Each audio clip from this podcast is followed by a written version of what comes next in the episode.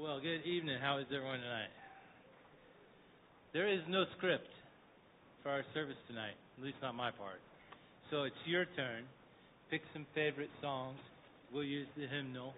And if Loretta has a fast title search thing, she can put them up there. As she has of them up, but uh, they're saying no. They'll pass. All right, so we'll use the hymnal if you need it. All right, so I'll start us off with the first song in the book, which is My Faith is Found a Resting Place. And while we're singing a couple verses of this, think of the uh, song you like to sing, and we'll just hit one or two verses of some of your favorite songs. All right? It's number one. It's the first song in the book. Oh, okay. Sorry. It's number one. All right. My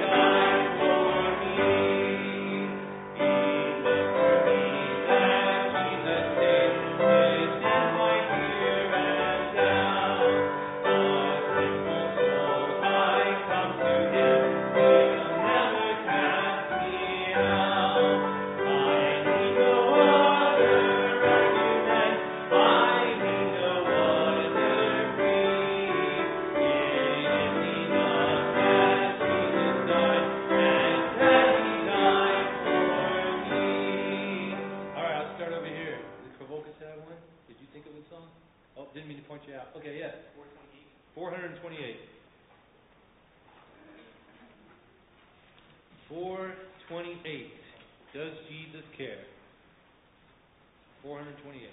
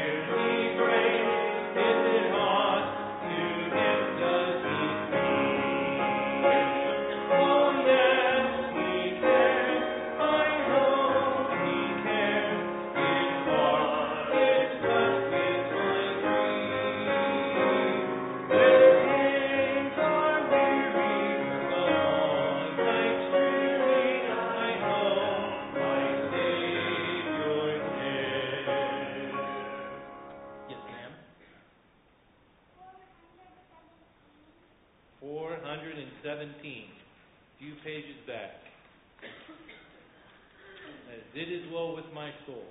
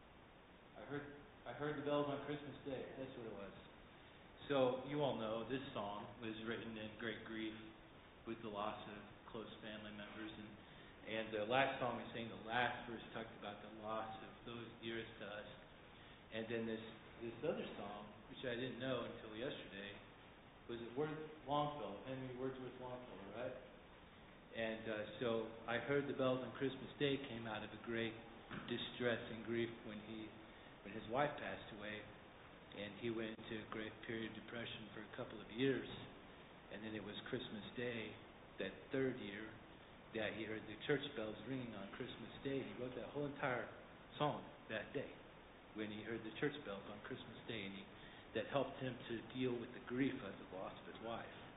And so, um, do we have that song in our book? It's in the Majesty book. Uh, all right. Well, we'll pass on singing it, but all right. Another one? Yep. Keenan. One hundred and fourteen. One hundred and fourteen. The first Noel.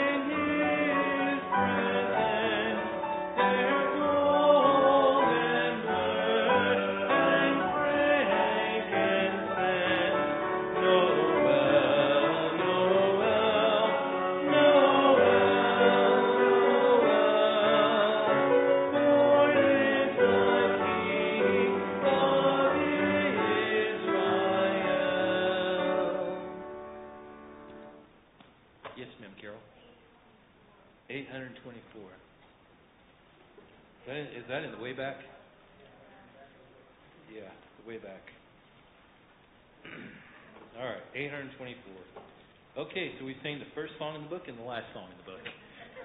we made it all the way through, folks. All right, all that thrills my soul.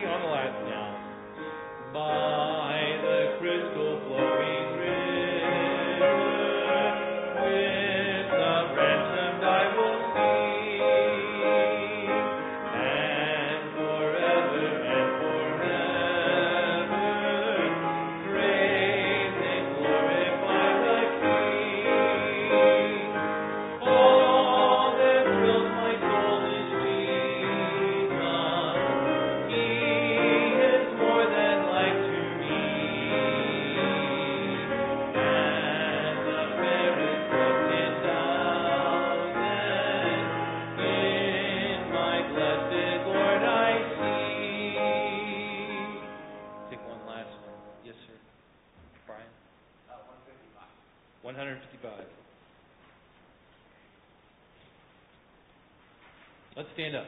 We'll sing this live. Stand up. 155.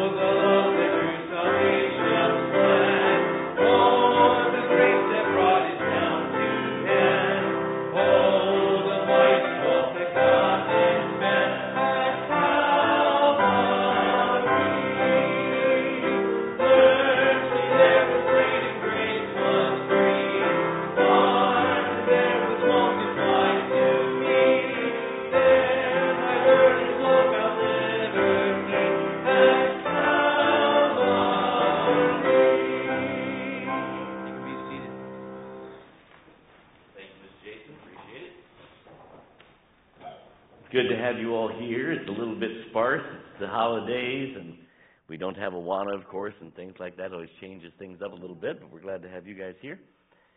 Uh, if you did not already hear, you might have already seen on Facebook or whatever, but uh, Brother Robert is here, but he his cancer has come back and come back with a vengeance. It's uh, in his hip, moving into his spine, and so um, we need to be praying for him as they uh, decide now how to move forward on dealing with this cancer. And uh, he knows he's here. He knows the situation, and he's trusting the Lord. And but that doesn't mean he doesn't need our prayers and need a hug every now and again. So you can share those around uh, as uh, the Lord lays him on your heart. This morning, Ken McKinney had a shot in his neck.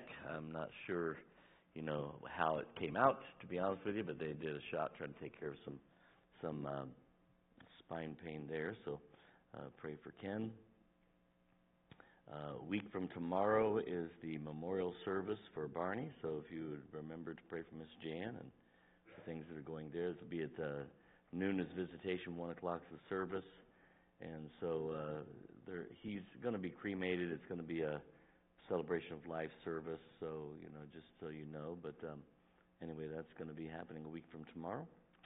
Um, so anyway, when you get together for prayer tonight, you can keep those things in your prayers. Anybody else have a prayer request you'd like to share that everybody would know before we jump into the study? Yes, Ms. Sharon. So I did just call today that there was an alert, and I'll be going in next week. Hopefully, my prayer is that it has not changed to wet. Okay, so you have dry macular re- regeneration, degeneration. Right, it's already wet, and wet is the worst, that's what you don't want, and so we're praying that, uh, so they got an alert today, because she does a monitor every day, and they, uh, went through as an alert, so we're praying that that would not have progressed, so, or degressed, however you want to look at it. Yes? Pray for my mom. She fell yesterday morning and banged her head really hard on the front door. So she's got a concussion and whiplash, but the doctor said she's fine, but she's in a lot of pain. Christy's mom fell, banged her head on the front door, got a whiplash as well as concussion. So uh, pray for her. You may or may not know this either, but David uh, Klingeman's leaving for Guam on Monday.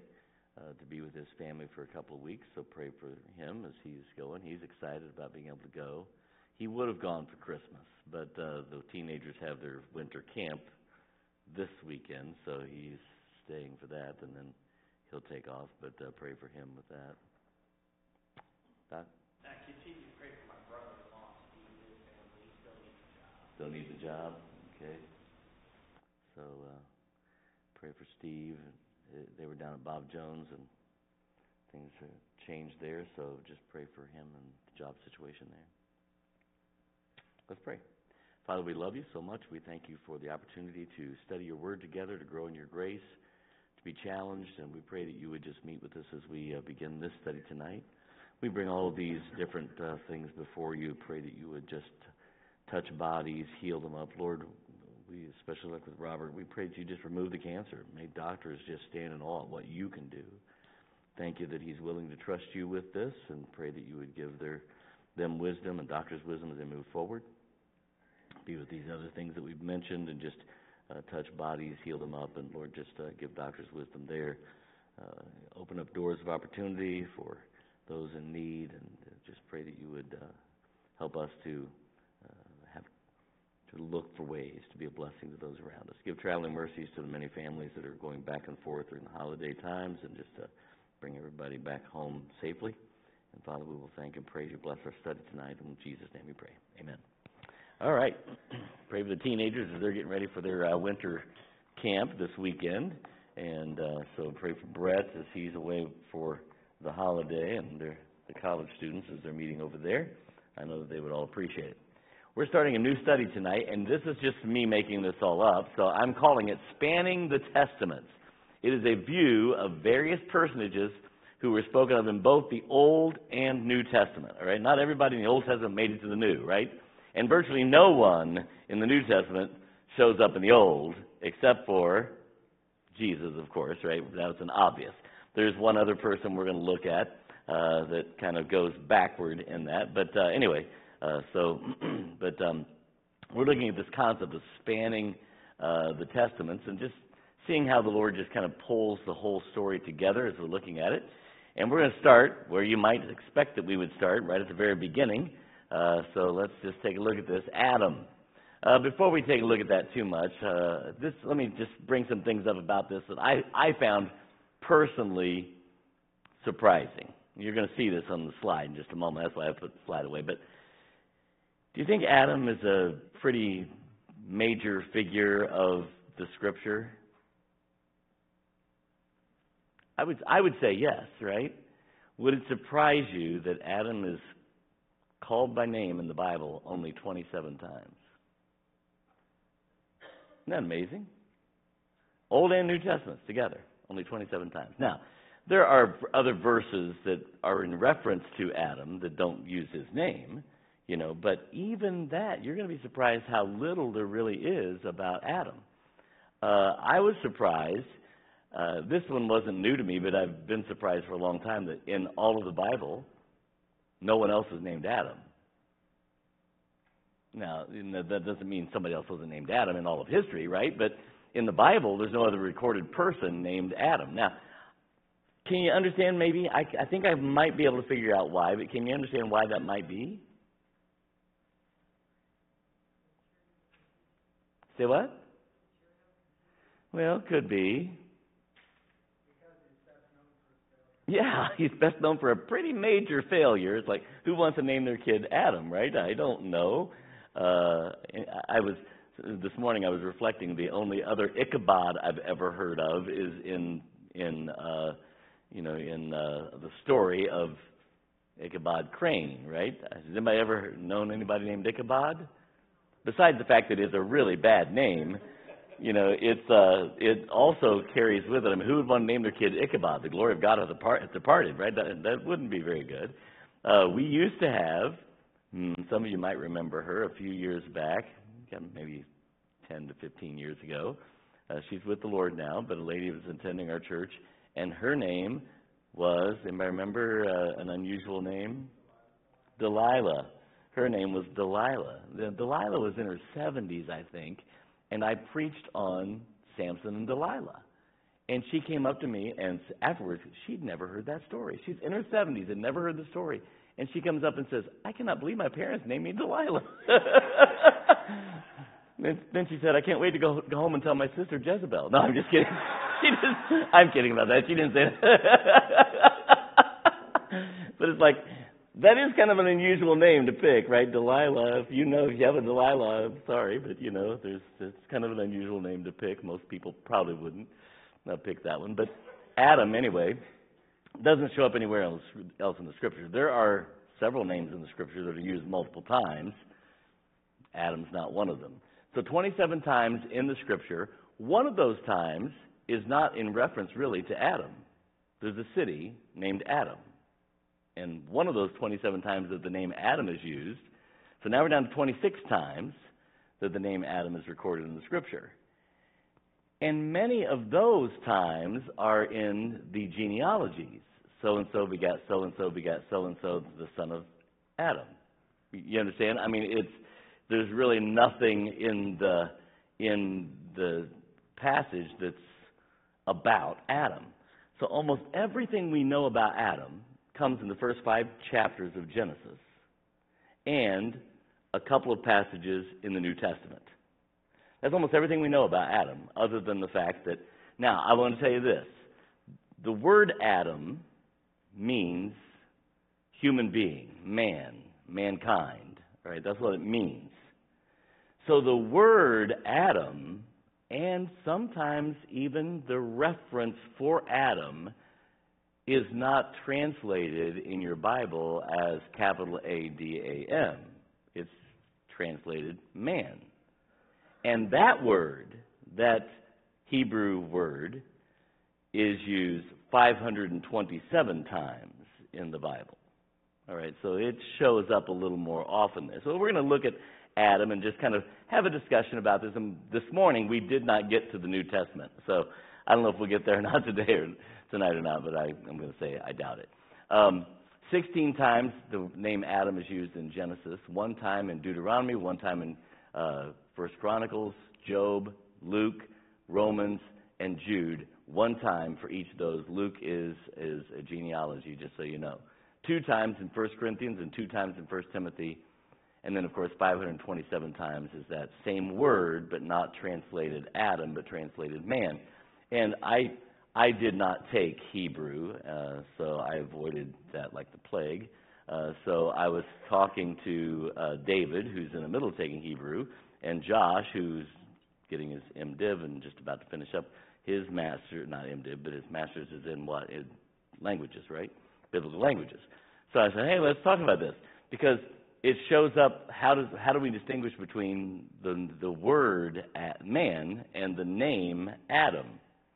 You know, and for the most part, what we can find is there's a definite article, the man, the man, and that becomes translated in your King James Bible as Adam. And so that's, you know, where it's showing up there. It's, a, just an unusual uh, circumstance. But there's a couple of things about this that are going to be, okay, I, I need to say this right up front. If it bothers you that God doesn't explain everything about himself, you're not going to want to be here. This is not going to be your study. Because we're going to get to a really weird thing regarding Adam in just these first few chapters of Genesis that it's going to be tough to explain. I'm just being honest. It's going to be really difficult for for us to to put together and I'm going to I'm going to just throw it out there and I'm I here's the problem. I'm not going to give you the answer when we're done because I don't know it either. I mean, I'm saying if it bothers you that God doesn't explain everything to us, you're going to be disappointed when we get to this. All right, so let's just look at some events, right, as we're kind of going through. In Genesis chapter 1, verse 27 says, So God created man in his own image. In the image of God created he him, male and female created he them. I want to stop for a moment and say something here. God created man how? In what? In his image. Now, we already know, I, I know I'm preaching to the choir here, we know that we're not talking about the physical characteristic. God is not physical as we think of God, right? Uh, the, unto the King, eternal, immortal, invisible, the only wise God. Be honor and glory forever and ever. The, the, God's not a, a being that can be confined to a space like a body. You understand? So when God makes us in His image, it's not it's not physical. It's talking about our character. It's talking about our our will, our ability to to make a choice. Uh, it's talking about our ability to to reason and understand. Um, it's talking about self-awareness. All those things that kind of go into that, right? So that's being made in the image of God. But I want to show you this. It says, "Male and female created He them." So which one was created in the image of God? Both. And I'm saying I'm gonna, I'm, gonna, I'm gonna say something that some people get squeamish about. But all of the things that make up a man, all of the the characteristics, that that image of God concept, that's from God. But also everything that makes up a woman. God is mm, is big enough, if you let me use that phrase, to encompass both gender characteristics. Can I say it that way? Man and woman are both made in the image of God. And not just, it, it, it's all the distinguishing factors as well. You know, so we, when we think of them, of women, we think often that they're more sensitive and tender and compassionate. Do those things describe God? Do you know that there's a verse, maybe somebody can find it because I can't think of it off the top of my head, that actually describes God as a mother?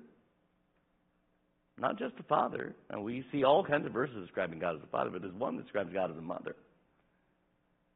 And it, it's it's a challenge for us to recognize that, you know, God. What does that mean then? If man and women, men and women, are both made in the image of God, then what does that demand in our understanding?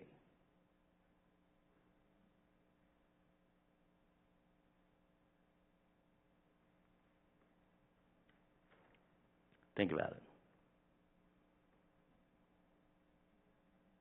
They are equal. They are equal. There's equality in God's writing. God, God created men and women, both of them, and He describes them both the same way, made in the image of God. By the way, it takes the exact same blood of Jesus Christ to take the sins away from a man as it does from a woman. The, the, the, the price for each soul is equal, right? It Doesn't take more or less grace to save anyone else, right? There's equality because they're both made in the image of God.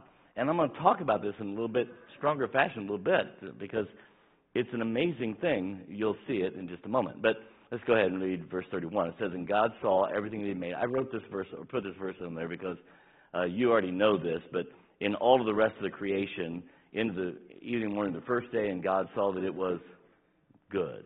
And God saw it was good. And God saw that it was good. And it gets to the end of the sixth day after He's created man, and the Bible says, and it was very good. The only time God uses that phrase uh, in that creation concept in the evening and morning were the sixth day. We got off on this this morning, but I mean, I, it's a given. I, I'm assuming we all know that God, knowing how stupid mankind is, I'm sorry, I shouldn't use that phrase, um, brutish mankind is, says, I'm going to define a day for him, right? And an evening and a morning were the day. So that when people say, a day is as a thousand years, a thousand years is a day, so, you know, we could fit all kinds of stuff into the creation story. Well, God did fit all kinds of stuff in the creation story, but He just did it in six literal days.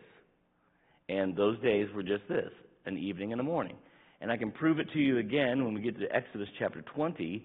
God makes it very clear exactly what a day is. He said, Because I worked for six days and created the world, and then on the seventh day I rested, I want you to work for six days, and on the seventh day, rest. Well, none of us in our understanding would say we're supposed to work for 6,000 years and then take a 1,000 years off. None of us, right? We, we would never put that into the understanding of it. So why do we all? God literally and clearly defines what a day is, and He re- references it back to the creation. It is a six-day work week, just like it is. So anyway, uh, somebody take Genesis chapter five and read it for me, please. Somebody turn to Genesis chapter five. See it up there? And I put Adam and Eve with a question mark on purpose. So Genesis chapter 5, take a look at verse 2 and read it for me, please, somebody. Just when you get there, start reading. Male and female created he them, and blessed them, and called their name Adam in the day that they were created. Now listen to this. Male and female created he them, and blessed them, and called their name Adam.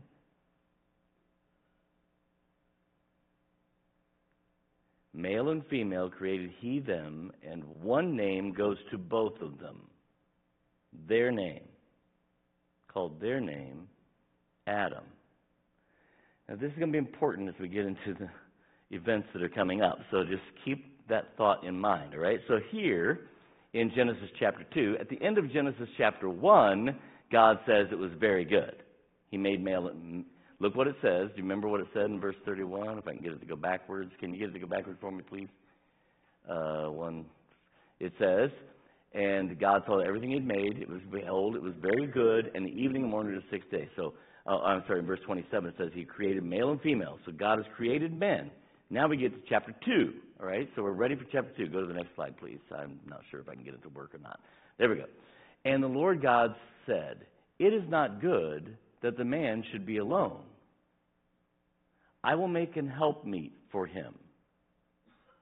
And out of the ground the Lord God formed every beast of the field and every fowl of the air, and brought unto Adam to see what he would call them. And whatsoever Adam called every living creature, that was the name thereof. And Adam gave names to all the cattle, and to the fowl of the air, and to every beast of the field. But for Adam there was not found an help meet, just right, just the right help that he needed for him. So here's my question. At the end of chapter 1, the Bible says he created them, male and female. At the beginning of chapter 2, he says, Oh, Adam's alone, and I we're going to see if we can find a helpmeet for him. And he names all of the animals, and I'm just asking you a question. How long did this take? How long did it take for Adam to name the animals?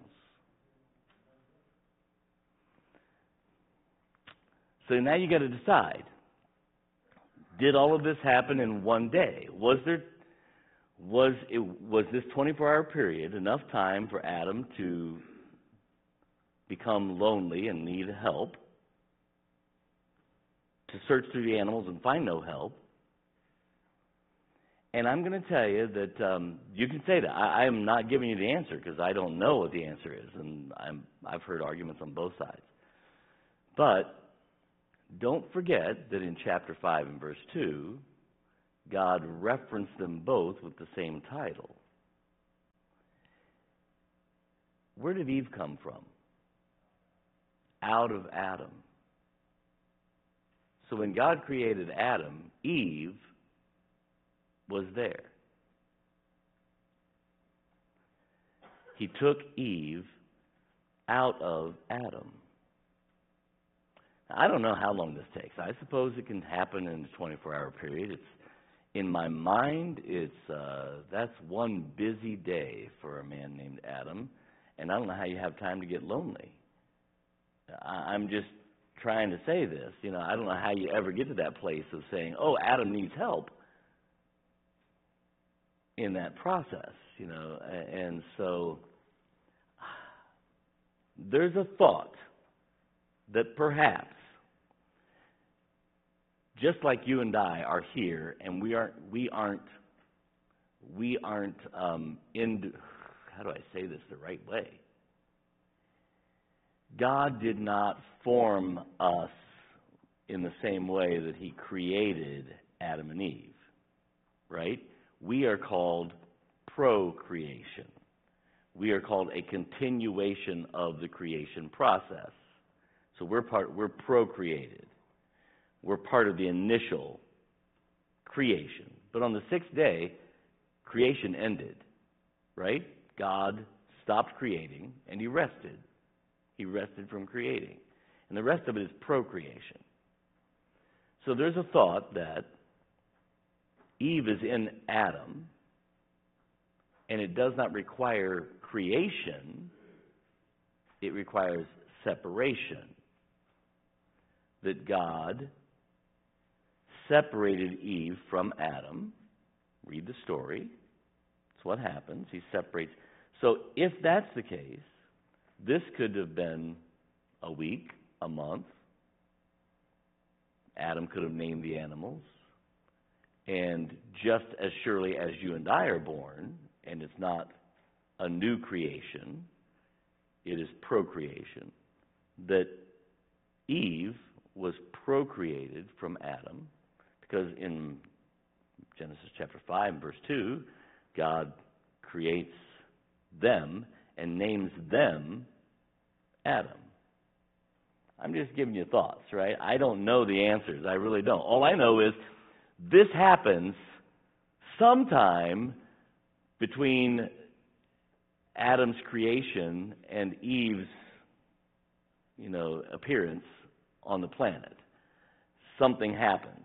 And what happens and and and at creation God said he created the male and female and then Eve appears somehow later, whether it's later in hours or later in days and weeks. That's going to be up to you to decide, but you know, somehow this event takes place. All we know is the recorded event. This is what the Bible tells us about Adam. He named all of the animals. I have no idea. I have heard it said that you know we still use these. It's the same, you know, uh, scientific roots that we use today. I have no idea where they. I don't know if that's true or not. I couldn't tell you how much of our scientific root has uh, of what Adam said. I know most of in um, our English language, most of our scientific root comes in the form of what language? Latin. And I don't think I don't think Adam was speaking Latin. So I don't know, you know, but I've heard it said that, so I don't know where the Latin people got their, them to begin with. So the next event is that Eve comes on the scene, right? Uh, whatever you want to put that timetable as, God creates Adam, Adam names the animals. Then you get to this part of the story. The Lord God caused a deep sleep to fall upon Adam, and he slept, and took one of his ribs, and closed up the flesh instead thereof, and the rib which the Lord had taken from man made he a woman, and brought her forth unto the man. And Adam said, This is bone of my bones, flesh of my flesh. She shall be called woman, because she was taken out of man. Therefore shall a man leave his father and mother and cleave unto his wife, and they shall be one flesh. It is interesting, by the way. Never mind, I'm not going to say that. It's just controversy. So, okay. Um, but anyway, uh, so she's taken out of man. So remember, we go back. We go back. What did we find out about men and women? They are equal, both made in the image of God both of them. There's, there's no inequality here. And so this does not lead to any other kind of inequality. They're, they're both made in the image of God. God's already declared that. Chapter 3 and verse 20, and then Adam called his wife's name Eve because she was the mother of all living. So uh, we get to this point now, you know, the next chapter where Eve is given a name. Uh, and uh, so this is the events that are taking place. So creation, Adam names the animals, Eve comes on the scene. We see that. Then the Bible says this And they were both naked, the man and his wife, and were not ashamed. Now, here's what we don't know. Another thing we don't know. How long did they live in this existence where they were not ashamed? The next event is going to be, we're at the end of chapter 2. The, the beginning of chapter 3 is now the serpent was more subtle than anybody else on the planet and we're about to see the fall of man. What we're if you just read the scripture, it almost seems like Day six, this happens. Day seven, they rest. Day eight, the serpent shows up and, and every good thing goes into. I mean, it almost seems like it's just that fast. But the reality is, we don't know. We don't know how long they existed in this state of innocence. We don't know how long uh, that Adam was alone. We don't know this this time frame. What we know is how long creation was. Six days. Six literal days. God gives it to us. That's what we know so far. Uh, but these things about Adam that we're trying to learn, we don't know how long he existed in this place of innocence. I got to be really careful because this is just awkward with kids. But reading verse 25, um, it's possible that a, a reinstatement of our original place in this model means that we spend eternity in this kind of innocence. And we're clothed in the robe of Jesus Christ. I understand that, but you know, it's uh it's something for you to think about. I don't know. That has nothing to do with the messenger at all. What we're learning. So the next thing on the next event is the fall. We're in Genesis chapter three. Now the serpent was more subtle than any beast of the field which God had made, and he said unto the woman, Yea, hath God said, Ye shall not eat of every tree of the garden? Now, I didn't put all of the story on there, right? So, uh, what does the woman say in response? You shouldn't eat it, nor touch it. And I've heard it preached, you know, she was misquoting God. God didn't say anything about touching it. And I I can't argue that point. In fact, when, he, when it goes on, God's going to say what he said, and he doesn't say, don't touch it. But I'm also going to tell you that there's a lot that we're not given here, right? There's a lot that we're not given here. And how long is this period of innocence? And how long? I have a feeling, quite honestly, just to be honest with you, that God probably didn't want them to touch it. You, you understand? I mean, I don't think they were supposed to be hanging around it at all. That's just where they kind of find themselves. It's it's human nature, right? If you if you have a room full of toys, put a kid in the room and say you can play with any toy you want but that one, the kid gravitates to that one every time. It's just the it's the nature of the beast. Nobody wants to go off the sidewalk until they pass the yard that says keep off the grass. And then there's something about it that you just want to get off the sidewalk we don't we don't like to be told what not to do, and so for whatever reason they find themselves around this tree. You can deal with whatever you want to about Eve, but uh, the Bible doesn't magnify that point, so I'm not going to magnify it either. But verse three, verse six says this: And when the woman saw that the tree was good for food, that it was pleasant to the eyes, and a tree to be desired to make one wise she took the fruit thereof and did eat, and gave it to her husband with her, and he did eat. Now, interestingly, you know, this is what sin is, right? You, there's a sermon right there. This is what sin is. Sin looks good, pleasant to the eyes. It, in, in, your, in your mind, it seems like it's good for everything, good for food, whatever. It's a tree to be desired, and that's going to get these people in trouble. Look at 1 Timothy chapter 4, or chapter 2, verse 14, down at the bottom. Look what it says. Adam was not deceived. Adam was not deceived. Going back up to verse 6, you know, the serpent is subtle, and he is the one deceiving her, and the woman sees that it was good and all these kinds of things. She eats, then she gives to her husband because he's there. But the Bible declares in, in 1 Timothy chapter 2, Adam was not deceived. It wasn't like he was tricked into this. The woman might have been. Adam was not deceived. The woman was deceived. Look at what Timothy tells. But the woman, being deceived, was in the transgression. The woman was deceived. Adam went into this thing with his eyes wide open. He knew what this meant. So she was deceived. Maybe, maybe God was just playing a game. Maybe God was trying to keep something from you. Adam, not deceived. He knew. So, this is why it's really important when the Bible puts the responsibility of the fall on Adam. He was not deceived. He walked right into it. He li- now I've heard it preached from 1 Timothy chapter two that at, Adam loved Eve so much that he didn't want her want to lose her. And he knew that sin was going to rip her away from him. So he walked into sin willingly. I've heard that preached. I don't see it in the scripture, and I also would argue that there's nothing about sin that leans that way. Sin doesn't bring out people's compassion. It just doesn't. Sin brings out our pride, our stubbornness, our arrogance, our willfulness. That's what sin brings out. It doesn't bring out our compassion, right? So I don't buy it. That's just me. You can buy it if you want. I don't buy it. I don't buy that Adam was being gallant here and saying, Oh, Eve, I'll go with you into sin. Adam was not deceived. He knew what he was doing. He was plunging the world into sin. Uh, verse 7 says, Then both their eyes were opened, and they knew that they were naked, and they sewed fig leaves together and made themselves aprons. Earlier it said they were naked and not ashamed. Now we get to verse 7 of chapter 3, and it, it's implied, it doesn't say it there, but why were they sewing fig leaves? Because now they were ashamed. Right now they were ashamed. Earlier they were naked, and not ashamed. Now they're naked and like, uh oh.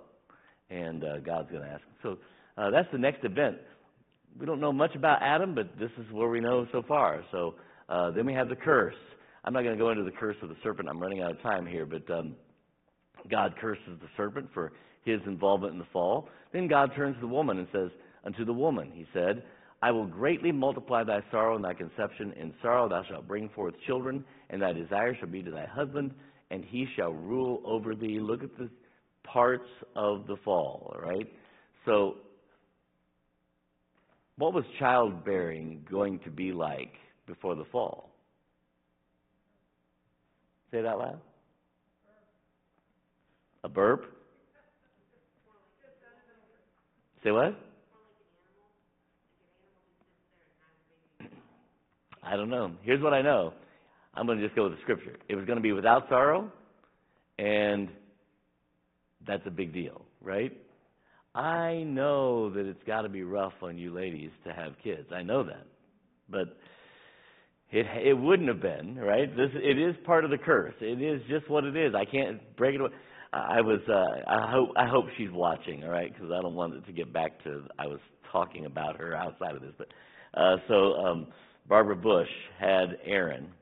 Uh this so Aaron's what in his 20s. I don't know how old he is. So this has been a while back, right? So she has Aaron. I go to the hospital to visit them and to, to congratulate them and she says to me, "Pastor John, I am never going to do this again.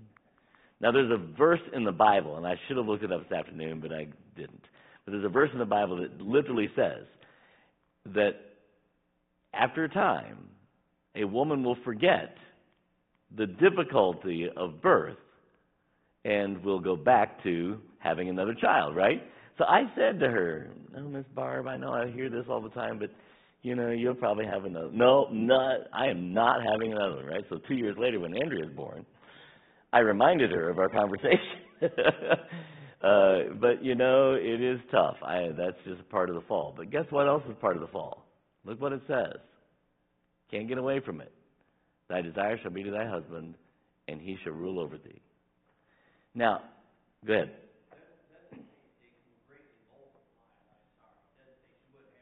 Well, that's true. She might have had, it does, you're right. She might have had some pain with it before, but it's now greatly multiplied. So, whatever it was before would have been a burp compared to what it is now, right?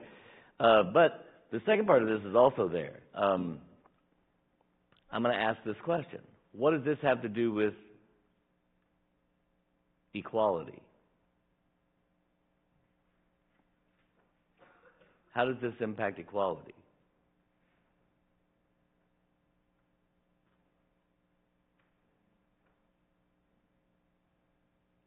None. Not in the least. It, it's the concept of this, you know, what is the most important um, person in the army?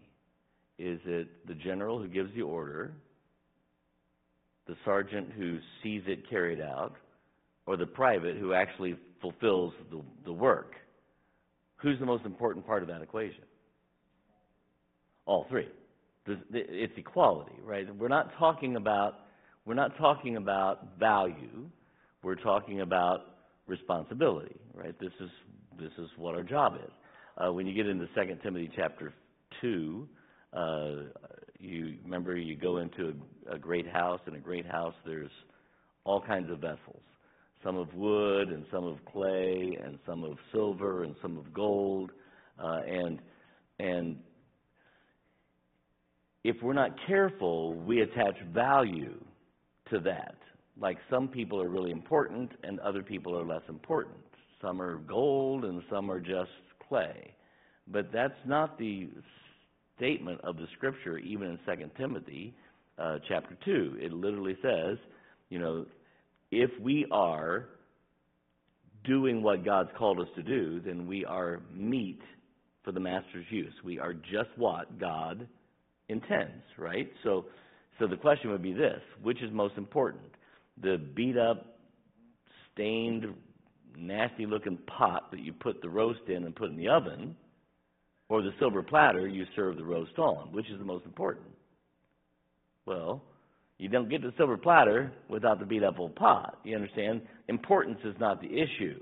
Equality is not the issue. It's it's where we you know where we uh, fit into that situation. Well, ladies, I'm sorry, I can't hide this from you, but here's what the Bible says. Your desire is going to be your husband, and he does have authority over you. You can like that or lump it, but it's still your reality. So uh, you got to figure out how you're going to deal with it. So that's then. Then the curse comes to Adam, right? Then he says to Adam, because thou hast hearkened unto the voice of thy wife and eaten of the tree which I commanded thee, saying, Thou shalt not eat of it. Cursed be the ground for thy sake. In sorrow thou shalt eat of it all the days of thy life. Thorns and thistles it will bring forth, and thou shalt eat the herb of the field. In the sweat of thy face shalt thou eat bread till thou return unto the ground, for out of it thou wast taken. Dust thou art, to dust thou shalt return. So God says, not only is death going to be a part of this, but the whole process. Now, please note here work was not part of the curse. What did Adam and Eve do before the curse? You remember? They tended the garden. Work is not the only the only thing that's going to change is now the job that they have to do is going to be hard. The curse is that the job that you have to do is going to make you sweat now and the earth is no longer going to be helping you. Before, tending the garden was pretty easy. You know, it's like uh, I mean, I don't know exactly what it looked like. I just know that it didn't make you sweat. There weren't no there were no thorns and thistles, and and, and you know it it was pretty easy to take care of the garden. Work was not the issue, but it didn't seem like work. Now work's going to seem like work. Uh, now you're going to be sweating, and now the ground is going to work against you, and it's going to be difficult and uh, life is going to be a chore. Every day you get up now is going to be a chore. This is part of the part of the curse. Not just spiritual death, although that happens, but it's also part of the curse that you know we have to now labor and toil and sweat and bleed and all of the things that uh, that make it more difficult for us. So that's what we're going to do. The next event is expulsion from the garden. Uh, the Lord God said, "Behold, the man has become as one to us, as one of us." I'm sorry to know good and evil. And now, lest he put forth his hand and take also of the tree of life. And here's another thing I'm going to tell you that I can't give the answer for. Listen to what it says.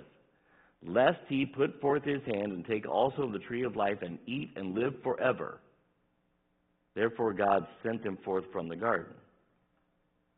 So apparently, there was a tree in the garden that would have allowed even sinful Adam to exist forever had he eaten of it. Am I reading that right? Apparently, in the garden, had Adam been able to get to the tree of life, he could have lived forever. And God said, Lest he do that, and then he is eternally in his lost state.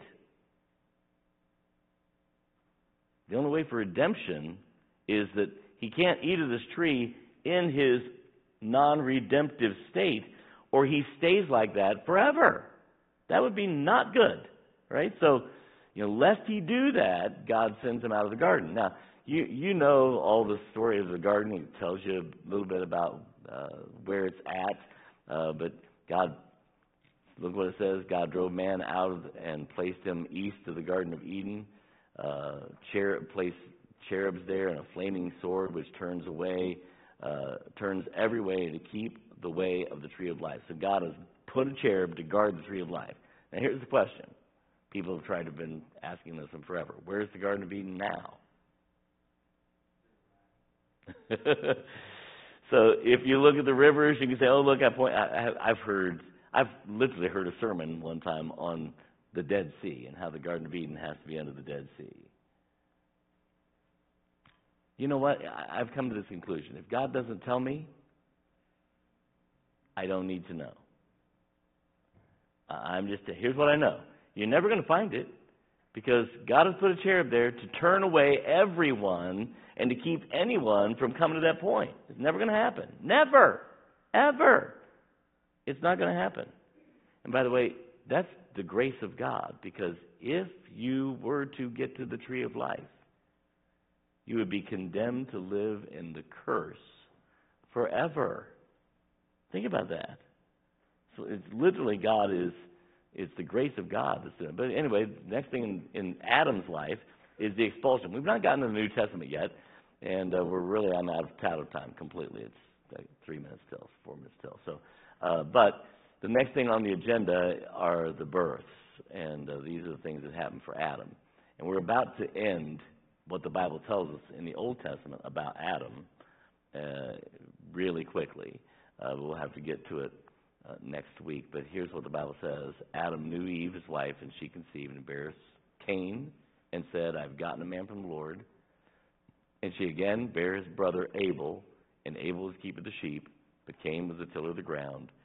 And you begin to know the rest of that story. You say, well, the rest of the story doesn't have anything to do with Adam. It does because Adam knew his wife, and God's going to use that same concept of Adam knowing his wife to bring about a wholly, whole different process uh, as we get to Seth. So uh, we'll look at that next week. So when we break up into prayer groups real quickly, uh, remember, if you would please, Robert and Jeanette, uh, they're here. You don't have to be secretive about this, right? You can talk to them. They know uh, what they're going through, and so. Uh, but we would definitely They would covet your prayers, and um, so then when you finish, you can be dismissed. Right? God bless you.